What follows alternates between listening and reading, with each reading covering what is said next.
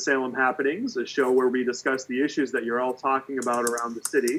Today, joining us are Salem Gazette reporter Will Dapp, former Salem Arts planner Deborah Greel, Gwendolyn Roseman, the retired academic administrator from Salem State University, and filling in for Rebecca Haynes is John Andrews, founder of the Creative Collective. I'm Dustin Luca with the Salem News, and we're also joined behind the scenes by Alan Hanscom, a producer from SATV, who's helping us pull this all together. This is our second remotely filmed episode under the impacts of COVID 19. And uh, just like last time, the world different today is different than the one that existed when we were last on air. Days after we last filmed, the world was shocked by footage of a man in Minneapolis dying in police custody, the circumstances of which we all know we don't need to describe to you today. Um, but since then, there's been a groundswell of protests, demonstrations, and even violence across the country as America begins to take serious steps in addressing the fact that even today the concept of equality isn't enjoyed by all. There have even been several demonstrations locally that several of us have witnessed and either attended or covered in the news firsthand. And then even beyond that, states reopening from COVID 19, graduations are being held virtually all over, and also being rescheduled for later in the summer.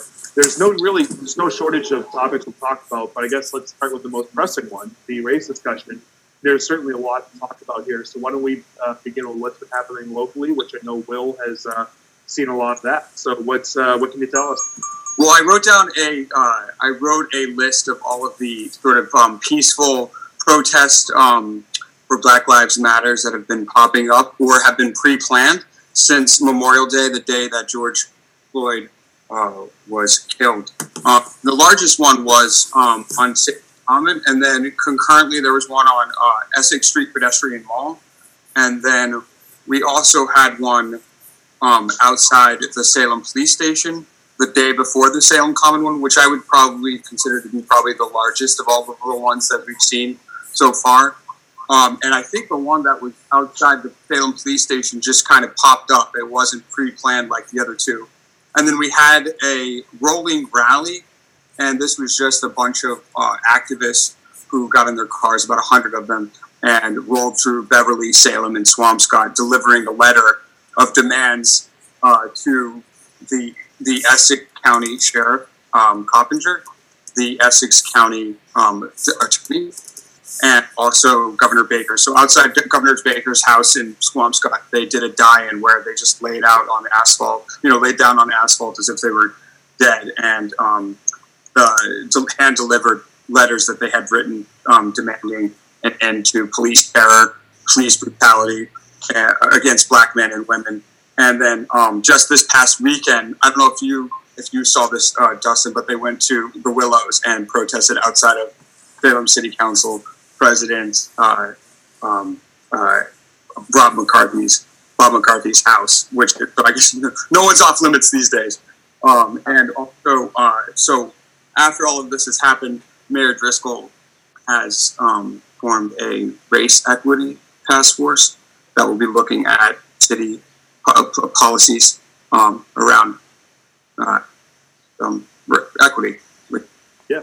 And one of the things that I loved about that too is the fact that you actually have um, people who organize a lot of these protests are involved in that. I mean, what do you guys think about basically just kind of eh, before we get on to the task force, because there's certainly a lot to talk about there with the different 25 members that are on and everything.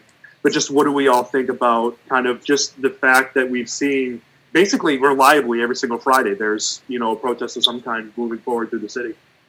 Yeah. Um, yeah, I so I've been to a handful of the protests. Um, I will say this is definitively, from what I'm seeing in Salem specifically, this is a this is the youth. The youth of Salem are pissed, and they want change, um, and they want people to listen. And everything that I've been to has been really well produced, really educational. Um, there's clear messaging. There's clear, you know, eh, some of it might not make you know a whole lot of sense when you start to really get how things work. I mean, I know you know the the the want to just fire Captain Kate straight out. You know, there's unions to deal with, there's contracts to deal with. It's just not that simple. Mm-hmm. Um, so, but I I am extremely impressed with seeing how the youth have channeled a lot of what is obvious frustration and and being locked down for you know 15 to 18 weeks and missing their graduations and missing their proms and missing and they've really taken that that angst that we all experience when we're teenagers and they've put it into something that's really important but aren't we seeing more diversity amongst the youth? You know, my understanding was that 49% of, uh, of high school students is a diverse uh, population. So maybe we're just seeing um, the act, you know, being active in terms of thinking that they're looking around at their peers and saying, we definitely want more uh, equity.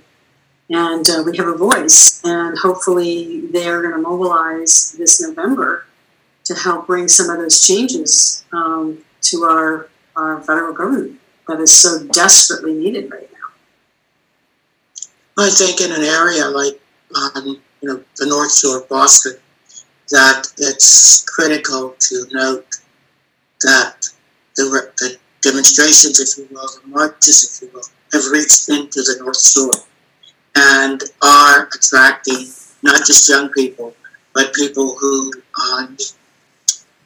would count themselves as quote unquote liberal, and I don't like labels, but who get to give an expression to because the North Shore of Boston, and I mean, I'm, you know, as we will see, uh, it's a big area, and it is, but it is not a diverse area.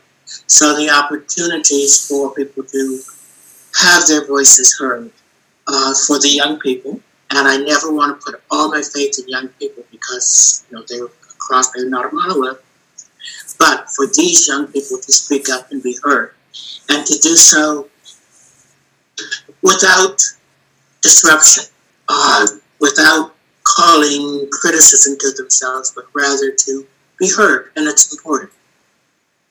And just to piggyback off of you, Gwen, uh, one of the things that I've noticed through my coverage of the Black Lives uh, Matter movement here in Swampscott in Salem uh, is that you know, it's kind of interesting. You'll see a, hot, a mixture of people from who were who were marching in like the '60s or you know protesting in Vietnam, mm-hmm. well as young people, and you'll see the older protesters that are they just look at the kids in awe, just like wow, like mm-hmm. finally the day has come where we we're starting to see, um, you know, uh, activism from young mm-hmm. people, and, and it's kind of like you know the torch is being kind of passed on to, to the next generation. Exactly, exactly, because we're tired Okay? Those of us who've been here before, we're tired. So here's the torch, carry on with my blessing. And even on top of that, too, there's this huge level of allyship that's been going on here, too. I mean, I can't tell you how many, you know, the crowds that I've seen, you know, whether they're marching to Bob McCarthy's house or going to the police station or they're just sitting in at the common or something like that. It's a very, very diverse crowd. It isn't just people mm-hmm. of color. There's a lot of white people there as well and I feel like that's kind of worth noting, especially given you know kind of what's at stake and what's being discussed here. The fact that you have so mm-hmm. many allies rising up. I think one message that is, that should come through clear is that, in a great sense, it is not the battle of Black and Indigenous people of color.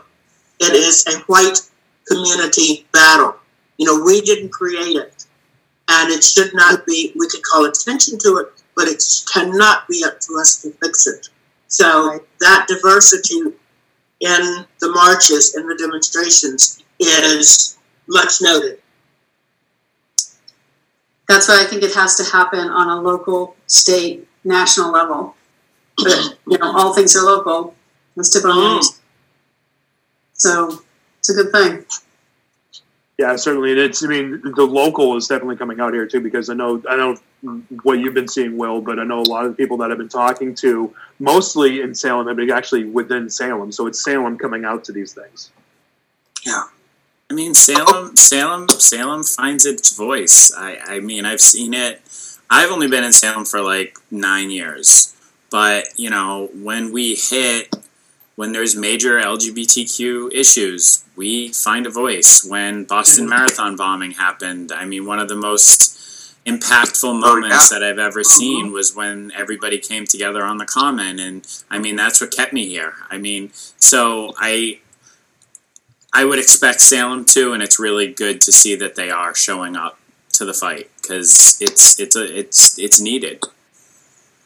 I'm just going to pop in because, you know, Gwen and I talk about this all the time. It really is about leadership. I think that so you've been here nine years, John. That's as long as as Kim has been a mayor. It's 12 Mm-hmm. years, and so you really need that level of leadership that's be safe, to be able to understand these issues, and then to be able to respond to them in a very, very uh, significant kind of way, and to also be part of that. So I think we're seeing it. You know, obviously. Um, you know, and all the, the references you made, John, but we're also seeing it too is how everybody's pivoting so quickly. We'll talk about this later about getting things open. So again, I I give kudos uh, to the leadership, um, you know, starting from the mayor's office. Yeah, certainly. And then, you know, since you mentioned the mayor's office, now might be a good time to transition onto the task force. Um, there's a lot of things that the protests are discussing and highlighting, and one of them is a massive need for education. For that, the city's kind of pulled together this race equity task force to go over both what's happening in Salem and what needs to happen in Salem. And the list on this is pretty big 25 people, including city councilors, officials like the police chief and school superintendent, several of the people who organized the protests. We were just talking about it more, so I guess just maybe open this one up completely. What do we think about the membership and the tall order of work that this task force will soon have to dig into? So first of all, I'm um, I applaud the fact that uh, uh, Gwen Gwendolyn is actually part of that task force, which is marvelous. Um, and one other thing, I noticed that uh, there's an there's an email address that you can email, which which I have actually to say if there's a working group, if there's something else. So I think that's expanded. But so yes, have you had any? Um, has there been any uh, other conversations, um, Gwen, uh, about this Oh, task? we're waiting to be called to meet and to find out the charge. But the big picture, I think, is that people, white people are redefining, somewhat reluctantly sometimes, what racism is. And we've always seen it as, you know, one person's bigoted act, uh, a, few people who are prejudiced, and some of whom who are violent. And it's been kind of an individual thing, which, which leads people to say, I'm not racist, which of course. So, what the task force looks at, will be, I think, looking at, is racism as a policy. Those of you who have read Dr. Kendi's anti racist book will, will see that, that context. That racism is really policy more, more than individual acts of bigotry. That racism allows bigotry to occur. But it is policies, it is decisions, it is a big picture. And what I believe the task force, and again, we have not met yet, but what I believe one of the things we will look at is what are the policies and the, the systems that produce and maintain racism. You know, back in, in, in the civil rights movement in 50 years ago, 60 years ago, and people thought that all you needed to do was to call on uh, people's sense of justice and what was right, and you would win their hearts and minds, and they would do the right thing. And now, 50 years later, we're like, well, no, it didn't happen that way. So, the the need for such a task force, and I want to note that there's one also, well, a, a new position in Boston, the Office of Equity, a cabinet level position, which will be doing the same thing, is to identify what's next. That the marches, the demonstrations call attention to where the policies and practices are not equitable. What's next? We cannot just leave it at being able to, to march, to demonstrate. And I would call your attention. I was trying to figure out what to say about this this morning, and I looked at the Boston Globe uh, front page, and uh, let's see, the, the, the, the one, two, three, four, five of the front page stories have to do with racism and policy. Uh, very quickly, Boston Police Department backsliding on diversity. It's a policy issue. Uh, strong bias against black renters seen. Again, policies. I would, although I have not read the whole article, the, the coverage of COVID 19, which is striking the black community far harder than it is in other communities. The loss of life is far more in the Black and people of color communities than in white communities. And um, bring it really close to home. And if you have not seen the story, please pull up the Globe and check it out. Headline Black driver says she was followed and harassed. And it's really, really an ugly story 15 miles up the road from us. So if you have not seen that from today's Globe, or July 1st Globe, please read that. It, yeah, it reinforces a couple of things the need for the task force, but also that no place is safe for people of color. It's a real yeah. issue. So Charles Charles Blow last week in the New York Times had an article that said an opinion piece says, How old were you when you were first stopped by the police? Mm. And then Callie Crossley on Sunday nights, uh, she also had um, some gentlemen on there um, and asked them. And it's horrifying. You know, I think it was Emmett Price who works at uh, Gordon Seminary, said he was nine years old. 9 mm-hmm. years old. First time he was stopped because he was walking through a white neighborhood.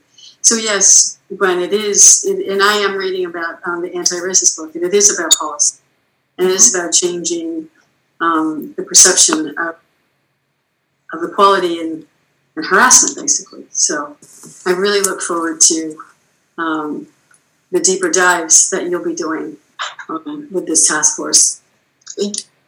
And just to provide a bit of an editorial comment to anybody who is wondering uh, what today is, um, so we know what globe to look at, that's uh, July 1st. And I'll make sure for the postings on Facebook that we have for this uh, this video that we'll make sure we try to include a couple of links to those articles. So anybody who's watching this can actually also see what's being said in those articles. I mean, um, Will, John, what are you guys' thoughts on the task force itself? I I think it's a great idea. I'm I'm looking forward to seeing them break down policies and you know just uh, you know systems that are in place in Salem. I mean, even in Salem, I'm sure they exist, and uh, you know, it's um, I like to call it white equity, you know, because it's really equity. It's like resources have you know white people have like created systems and policies that let us hoard actual resources from like you know housing to education to all of this stuff. So I'm I, I'm I'm looking forward to even to seeing them deconstruct stuff and come and see what policies they come up with because they were pretty creative. So yeah, I mean that's what I'm I'm I'm looking forward to seeing. Yeah, I for me, um, I'd like to see the trickle. Obviously, what I do for a living, I'd like to see the trickle and the lines of communication that are coming out of the task force to give us some action items on what we can do better. Um, I definitely, you know, right after right after uh, George Floyd, the tragedy, and uh, we started getting some email threads about, hey, send us some black owned businesses that we can support. And we don't really have them. And that that is something that we've been talking about um, when Danica was at the Danica Thurston was at the Peabody Essex Museum. That's a conversation that we used to have a lot because when we would run events together, we would try to find you know, uh, black-owned businesses, Latinx-owned businesses to to to come and play with us, you know, and it was it, we couldn't find them locally, and so that was really challenging that we couldn't find them locally. So I I'm hoping that you know the small business community is a big part of an equitable uh, mm-hmm. community. Um, obviously, from the arts and culture side of things I am learning that we're not as friendly, welcoming, and diverse as I thought we were, um, which has really been an eye opener for me. Um, I think we do a really good job at welcoming, um, but I think you know we, we, we have a lot of work to do as well. Um, so I I'm really impressed with the group. Um, I, I hope the line, lines of communication from the group get to other organizations that can really immerse at the ground level into the community. I think it's about changing. It's it's, it's also about changing culture. It's also about a welcoming mm-hmm. culture. You know, John and I attended um, a workshop with David Howse from the uh, Art Emerson, and uh, he had an interesting. He was he was on a board of directors, and every week they would every month they would go golfing. And he was never invited. Hmm. And finally he said you go golfing afterward? And he said yes i golf. He said you golf? So it's the hmm. idea of they, they just didn't think that he golfed because he was an African American man. So it's about just even cr- creating the culture within an organization that says, you know, everybody's welcome, not just the you know, one and done. It's how is that welcoming culture presented? So that's that needs to that that I'm hoping is something also that the task force is, is really looking at with, with policy and with what is it what is culture that gets created so everyone feels like they are are welcome. And I know one of the things that's actually central to that, you know, when you're talking about the culture, is changing of attitudes and things like that.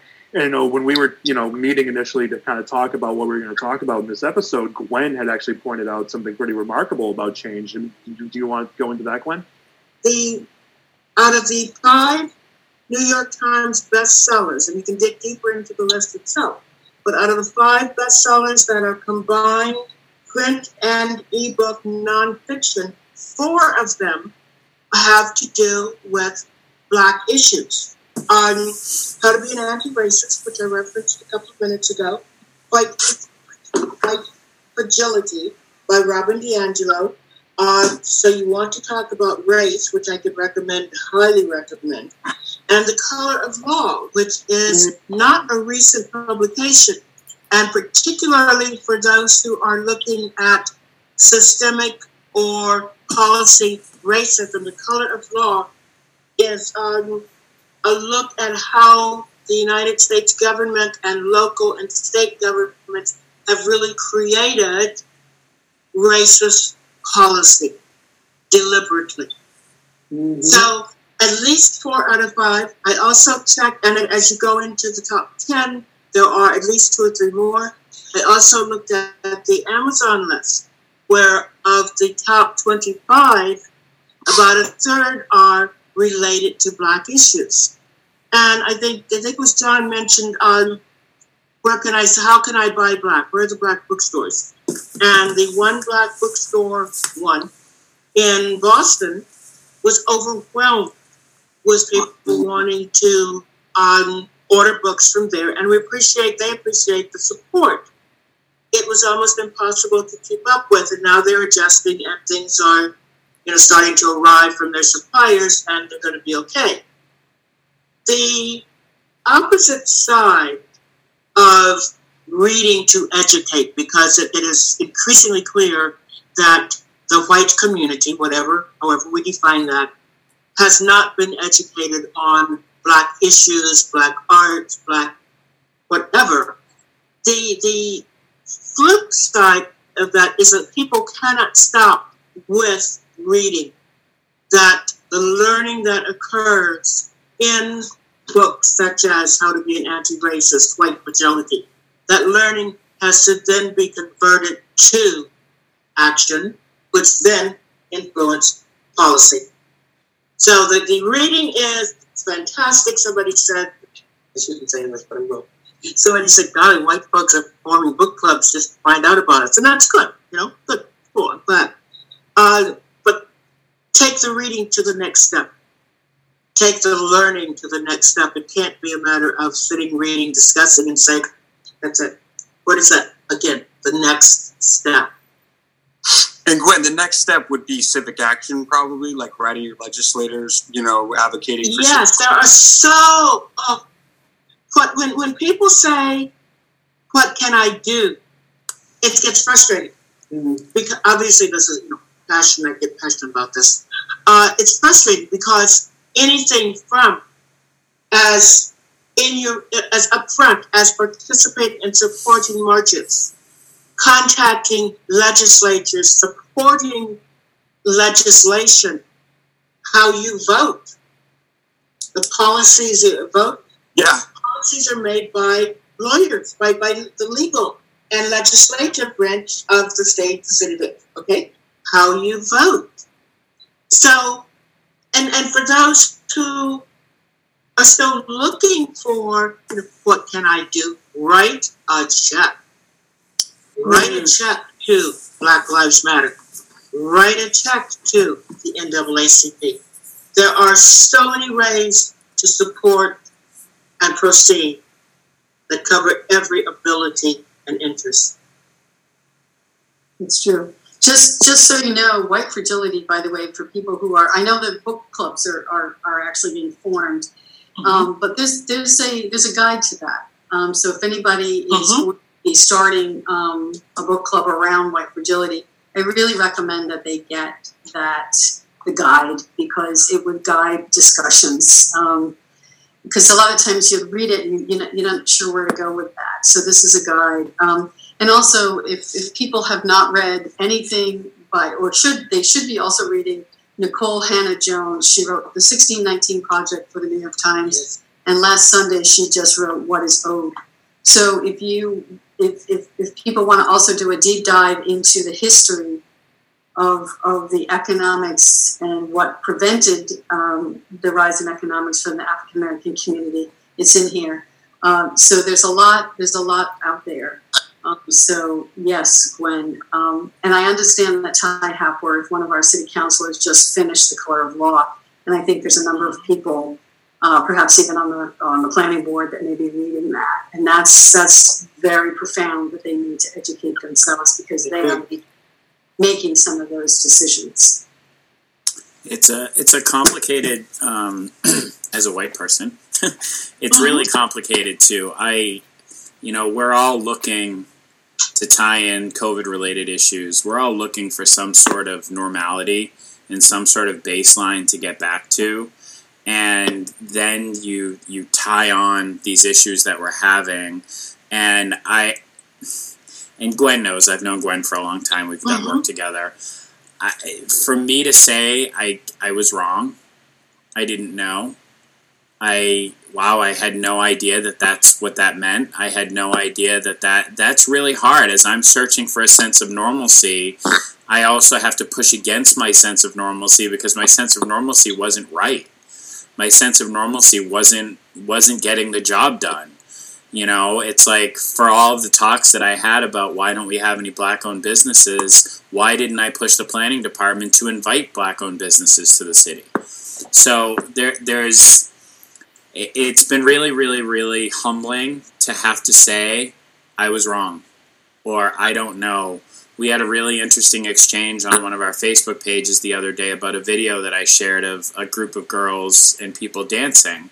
And it mm-hmm. was, you know, it was an Afro Latinx dance performance, this amazingly talented group, and the the lead girl in the group was a tiny little white girl and you know i i viewed it coming from my lens of wow this is ridiculously this is an amazing group performance. Like the fly kids. This is great. This is fantastic. However the original poster used the title of you know watch the white girl dance basically. So it changed the entire tone of the video and it really turned into this large conversation. And at one point i had to say damn, I was wrong. I I I said the wrong things because I was trying to defend a performance and I didn't take into consideration how damaging that title was to the perf- it was this whole thing so it, it's this constant learning and, and being able to say I, I might not know and i just need to sit down and shut up which is hard for me I think what what is what, and I, I look at you know various postings and and whatever, and so it's it's a whole new awakening, and it on the one hand you are certainly not alone, but it brings to it, it illustrates how uh, I'm struggling here, but it illustrates how uns ah, how unseen unseen people of color have been. And I, I, I, I can remember, you know, as a child and, and grown up say, black grown ups saying, well, you know, we know everything about them, they know nothing about us. And hearing that, you know, 60, 70 years ago, and it's so true. So if you look at, if you try to turn all of this into a positive, it is that there are eye opening experiences going on, and that's okay Yeah, people are awaking. Please. Yep. Yeah. Go ahead. And, and before we move on, because I know we're kind of starting to run short on time, but Mhm. one of the things I feel like it's absolutely essential to point out, kind of piggybacking on, you know, John had talking about, you know, as we're trying to get to that sense of normalcy that we're all kind of missing at this point. Uh, a lot of people of color don't want to go back to that sense of normalcy. You know, they, they're looking for improvement. Hmm So, Yeah, I definitely don't. Uh, I mean, Yeah. from from everything we're talking about to arts and culture to small business to all of it to the freelance issue to the gig economy workers to all of it. I don't want to go back to normal, but the psychology of life is you search for something that feels comfortable, and where everything feels so uncomfortable, I I want new normal to be completely different than old normal but I Mhm. also need some sort of stability in the in the growth process to feel like there's some footing that you can have. So yeah, I mean, I think I think normal is overrated, anyways. But anybody that knows knows that. Yeah. And on that note, the new normal. You know, so obviously, with you know, that's not all the race discussions aren't the only thing happening in the region. We're now entering our fifth month of impacts from COVID nineteen, and the region starting to come back to life. Restaurants really recently added indoor seating after setting up expanded outdoor dining. Streets are starting to get a little busier, and the beaches are even teeming. At the same time, it feels like not everybody wants to return. Not every business is going to be reopening. John's been at the center of this as a major part of the economic development economic development recovery and revitalization task force. I'd love to Mhm. talk to whoever named that. Um, so why don't you take us through what's going on there? Sure. So the uh, Economic Development Revitalization and Recovery Task Force uh, is. I'm going to look at my list so I don't forget. So it's comprised of city leaders. Uh, the planning department is a big part of it. Tom Daniel, Kate Newhall Smith is the head of economic development. Um, and just a quick shout out, like what I've seen come out of the planning department through this. I, I didn't have a good connection to the planning department in the past and Tom and Kate have really stepped up in incredible leadership roles, and it's been really humbling to see. Um, Salem Chamber of Commerce is a part of it. Salem Main Streets um, is a part of it. Uh, Kylie is still out on maternity leave, but to give you an idea of how long this group has been working on all of this, um, we've been at this pretty much since like a week after lockdown, so mid to late March. Um, this this organ this group was put together. Um, the Salem Partnership is a part of it. My organization with Creative Collective is a part of it. Uh, the Enterprise Center is a big part of it. Um, and uh, Lucy Corchado came on a few weeks ago. Um, one of the to, to speak to the uh, breakdowns in communications and how we need to just do a much better job. We have a consumer sentiment survey out right now we have over 600 responses and zero responses to the Spanish translated survey. So we're working on it. It's it's it's big conversations trying to figure out. We have an entire segment of the population of amazing Latinx owned businesses on the point, and the conversations aren't both ways. Uh, not that they don't get supported, not that we don't get supported, but the conversations aren't happening in a constructive fashion. Um, so in the just in the past few months, um, the restaurant reopening is a big part of it, which we're we're working on with the city, and that was not only making sure that restaurants have some options for outdoor dining, but also making sure that we're following the protocols that the city's put in place to be such an inclusive community. Um, I had a long discussion last night with um, the building department about tap boards and making sure that you know for visually impaired residents, um, we're we're making we're making sure that we're not excluding anyone from being able to enjoy these new outdoor dining experiences or you know retail experiences or whatever's coming in the future. Um, accessibility has been a huge part of the discussion to make sure that again everyone can be part of this. Um, we have out of 120 restaurants, we've had 70 restaurants reach out to expand their dining in some way, shape, or form. Um, about 75% of that is already in place, and the other 25% of that is coming. So that I am beyond happy with that project. I am beyond happy with what's uh, gone down with that. now that we have the basics in place, the beautification can begin as well, which ties into my world of arts and culture. Um, a lot of people saw the great Jersey barriers that uh, Anna Dugan painted on Derby Street. Uh, that's one. That's one of seven artists that are going to be working on these projects. Uh, it's been pouring out, so we can't we can't paint concrete in the pouring rain. Um, but beyond the murals, uh, into the creative workforce in general, we also found a local woodworker that's going to be building Scott Freschel. He's going to be building 16 portable planters that are going to help with some of these ADA issues, which is fantastic. We found a local metal worker to build us some new ADA accessible ramps, uh, Scott Lanes. So we really wanted to keep as much in the local economy as we possibly could. Uh, some other things that have come out of the EDRR are the Small Business Grant Program. I think there were 40 plus grants given to small businesses throughout all of Salem. Um, the PPE distribution that just happened for small businesses, um, where uh, 200 small businesses were given care packs, which were gloves and masks and sanitizer and face shields. Um, you know, a lot of these businesses have been closed for 15 to 18 weeks, and, and spending a couple hundred dollars on PPE was not something they could really handle right now. So that was a program that just happened. The Salem Together Pledge, um, which is basically if you're going to come to Salem, we're going to do what we can to keep you safe, and we expect you to do what you can mm-hmm. to make sure that everybody is safe. Um, you know, we are in a very unique position um, with tourists. And, you know, maybe that's a future episode for you guys because that could go on a whole different tangent. But um, tourism is a very, very complicated issue right now. Um, our businesses also won't make it without tourism. So, what do you do with that? It also brings in virus and disease. Um, you know, not everybody is great as with face coverings as we are. Um, you, you're seeing numbers across the country that are absolutely dreadful and ridiculously frightening. And if we're welcoming people here, uh, if you talk to Julie from the House of the Seven Gables, we have a lot of tourists that are coming from Florida and Texas right now. That's mm-hmm. disturbing. Um, I also don't want the Gables to have to close.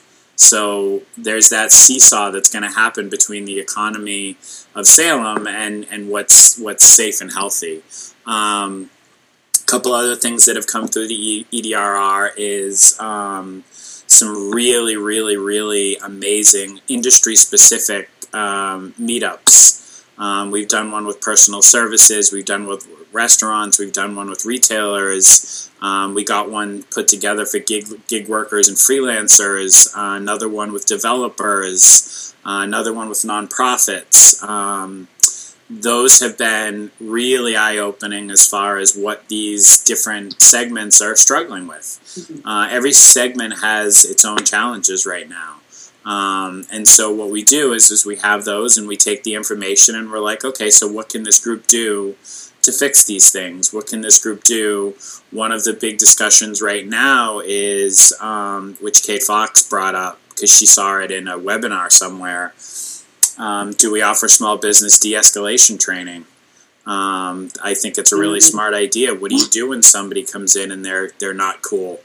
Um, you know, and and you are having people coming from other segments of the country that maybe aren't as understanding of mask wearing or even the color of your skin and what's going to happen when somebody you know a person of color is working at a, at a, at a retail mm-hmm. counter mm-hmm. and somebody walks in that absolutely refuses to wear a mask and something engages what do you, what do you do in that mm-hmm. situation so we're putting retailers in a really interesting position in the past it was always how do we make the most money and it's it's more than that now, um, and that's that's complicated. Um, and then one of the last things that's just getting started up with EDRR because we just had a meeting about this, and the group is not going away anytime soon.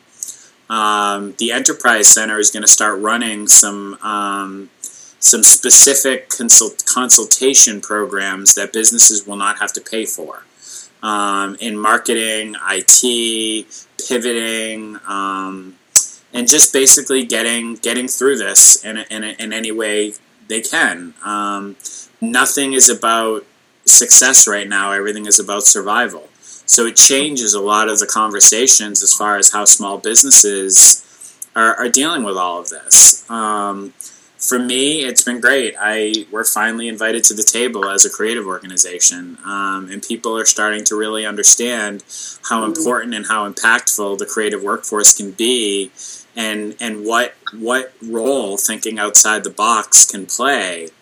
Um, the rules are gone. The rules aren't the same. So people that can pivot and can change and can be flexible and can be fluid and can come up with new creative options and ideas on how people can keep their businesses afloat. Um, it's it's been it's been it's been a humbling experience. It's been awesome seeing all of these organizations work together. Um, this whole entire package, from the restaurant reopening to EDRR, back to Deb's point about leadership I, I remember a week into lockdown getting a message from Kim Driscoll saying, We cannot let our small businesses fail. Right. What can we do to make sure that our small businesses don't fail? I mean, when you have a mayor that starts the conversation with that, I mean, that's not happening in other communities around us. I can tell you that oh, because oh, I work sure. in other communities. as covers and as someone who covers other communities, I mean, we in Swampscott wasn't talking about this reopening plan until like April and May you know, like like end of April, like like first week of May. Like, and I really I do remember seeing conversation about this task force being. I think I got like a press release from from the mayor's office like a week into this COVID stuff. I mean, that's that's just a lot of work, and yeah. And what's what's great about it is is what do we do? I, you know, I, same thing. I mean, out of the diversity task force, we're hoping what are the next steps well, out of EDRR, we're trying to figure out what are the next steps. Everybody loves this outdoor dining. If we're doing it right and we're keeping it ADA accessible and it makes sense, how do we do this next year? How do we make this an annual thing? How do we Uh, there's so much that can be done there and then that gets down to policy and advocacy how do we get and deb can speak to this a little bit through licensing how do we get abcc to not go back to the way it was and keep the control in the local licensing boards. So when we want to extend premise and have outdoor dining and drinking, it's something that can happen locally instead of going to the state level and taking seven to 12 weeks. So we've got about 30 seconds left yep. uh, before we run out of time here. Deb, did you want to respond? Yeah, just real quick. Um, one of the things on the licensing board we were able to do, and again, I think this is actually coming from the state government and with Charlie Baker, first of all, thankfully, I am so thankful for the mandate for masks. I spent a lot of time in Maine. Just what you were saying, Will, it, it, it's it's not the same level of support. They don't know what they're doing. So, in terms of the ABCC, the, the only thing the licensing board had to do was we just had to vote to allow a task force, and I'm not sure if the same one, John, to be able to go out and, and reach out to the to the uh, different restaurants and businesses. So that was easy. That was easy to do had we had to license each person for extend to extend, that would have taken months. It just wouldn't have worked. So uh, kudos to John and his team, and, um, and and kudos to Kim, and kudos actually even to the governor to really have a plan and to who he worked with. As I said, seeing in another state that just does not have their act together is a is a wholly different thing. Yeah, and, I just, and to to the earlier point. No, I was just going to say to the earlier point. None of this is short term fixes. We're starting things, we're getting them done, but like all of this is, we want a different normal moving forward. Yes. And, uh, I just want to say that Ward Two counselor Christine Madore has done a great. I love. Uh, she keeps me updated through her newsletter because she's on this tab. She's on this uh, mm-hmm. this group and this revitalization and recovery tab yeah group. Uh, she's done a great job just updating me and everyone in her community. I guess in her constituents uh, through her newsletter. And uh, yeah, so thank you. Yeah, and she's been she's been great. I mean, she's the one that brought up the tap board issue, and one of the things that you know the building department was going out today to figure out how do we do this even better. And then we'll work with DPW and the business owners to figure out how to implement these things to make sure that it's better. Because honestly, I don't want to give anybody an excuse to not do this again. I mean, I'm not saying we can do everything, a giant 20 by 80 tent out in front of Ledger. I don't see that happening every year. But, you know, the extra seating in Lappin Park, the, um, you know, just, just look at, just look at Fountain Place. I mean, Fountain Place ha- probably has better sales this year than they've ever had because of this new outdoor dining. So, you know, and I think that you're you're actually seeing some of these restaurants making up for the 12 to 15 weeks of no sales, which is huge. However, everybody needs to understand these are band-aids until these restaurants can get their bars reopened. Margins at restaurants are too small. There is not enough staff to go around. So, it's not all butterflies and kittens, but it's helping we have we, we are doing the best we can to put band-aids on so we don't bleed out completely So one other thing, um, I'm just going to say this, and we'll wrap this up if you want. Um, so a lot of people don't feel safe going back into a store Mhm. or downtown dining. Um, I, I've been to all my favorite places, many many restaurants, and my favorite stores, and it's safe, guys. If you feel like getting out, uh, if you want to go buy a book in the bookstore or visit Coons for a card or whatever, go ahead. You can feel safe doing that. Just wear your mask. Everybody's ready for you. and, and one other quick thing just to to deb's point i know dustin you want to leave but no this is important if you if you want to go somewhere if you do go somewhere that is somewhere that you love and they're not doing the right thing please don't go on social media and blast them send them a private message and say i will definitely shop there more if your employees make sure that they keep their masks on Mm, you- mhm. blasting people on social media in this time when business is so fraught is just an absolute bad idea. These places want to hear feedback, but please find a way to contact them privately and tell them you love their store, you love their business, but if they did this, you would spend more money with them. They will adjust. Thanks. And that's wrap to this episode of Salem Happenings. Thank you for tuning in and joining us on this journey so far. Until next time, for Will, Deb, Gwen, Rebecca, John, and everyone else behind the scenes, thank you for joining us. We'll see you next Thank time you. things are happening in Salem. Thank you.